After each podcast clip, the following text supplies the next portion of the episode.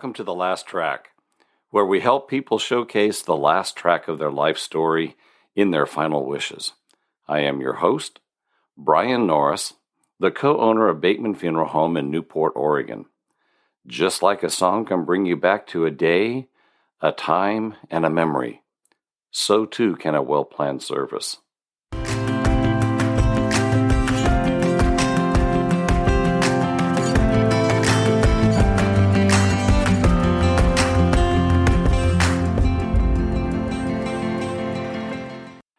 And the quote of the day, "Even the darkest night will end, and the sun will rise." That's by Victor Hugo.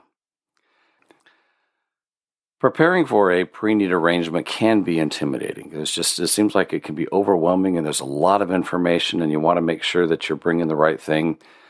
We're going to give you a few tips of things to pack and put together into a pre-need arrangement folder that you can put everything together and then just take it with you and just take your time and one step at a time get all of this information together.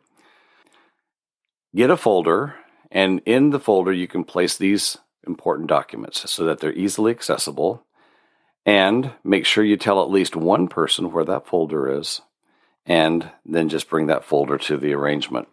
What should you put in the folder? First is personal information, and they'll call it vital statistics, but it is personal information. It's going to have where were you born, who your parents were, what city and state. It will have your social security number. And it will have whether you were in the military or not. It will also ask about your parents' names and I mentioned that, but it's also going to ask for your mother's maiden name. So that's some of the things that you want to have in there.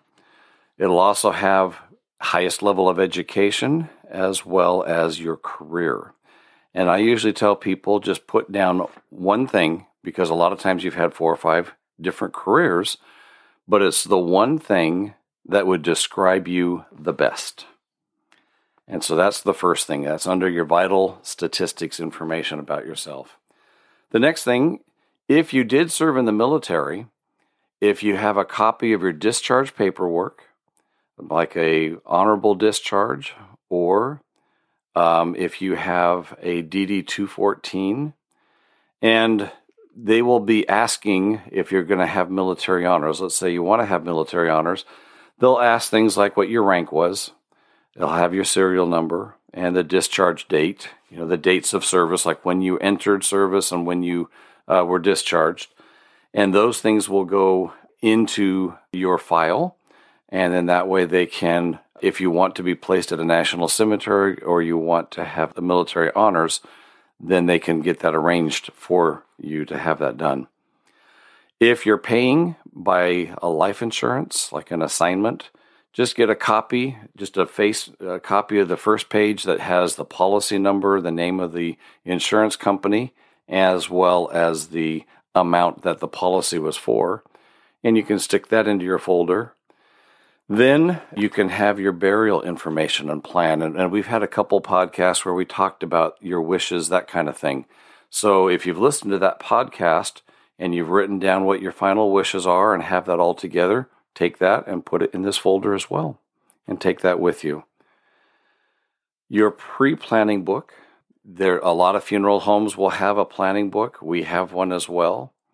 But in that, it will also have your information, like maybe a service that you want with the hymns and, you know, those types of things, where you want to have it done, where you're going to be buried or where you want to be scattered, that kind of stuff. And you can put that in your folder so that when you meet with the funeral director, you have all of that and you can just hand over a copy.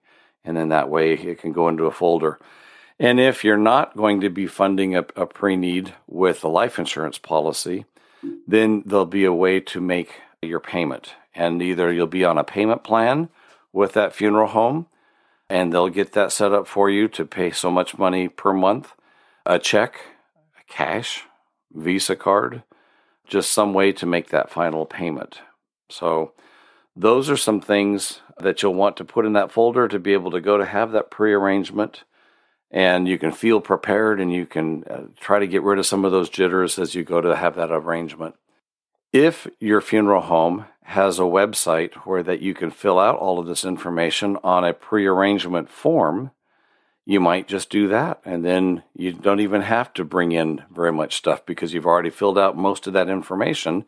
You just might need to have to bring in a copy of your military paperwork, a copy of your life insurance, and or a form of payment. But like on our website, you can go and you can literally put all of that information onto that pre-arrangement form, and then they'll print it out there at the funeral home, and then they're all taken care of. So hopefully this has helped you. It's a short podcast, but it just goes through and does a quick breakdown of the little things that you would want to have in a folder to go to have your pre-arrangement. Hopefully this podcast has helped. And with every podcast, we take a moment to remember all the families that are experiencing a loss, and we light a virtual candle in their memory. Let's do that now.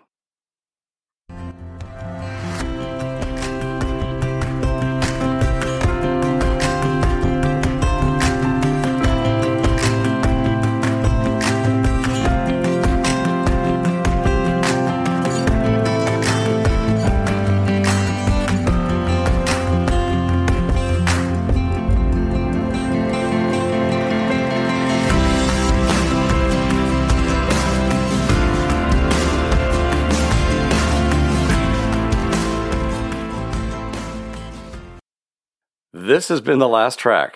I'm Brian Norris, and you can find out more about Bateman Funeral Home at our website at batemanpacificview.com, or you can visit us on Facebook. If you have feedback or question about today's episode, you can give us a call at 541-265-2751, or you can email us. Our email address is info@batemanpacificview.com. We'd love to hear from you. Make sure to listen to the other two podcasts in this trilogy. They're entitled, How to Talk About Final Wishes and How Do I Know That My Money Is Safe? And coming up, Where Can You Hold a Funeral?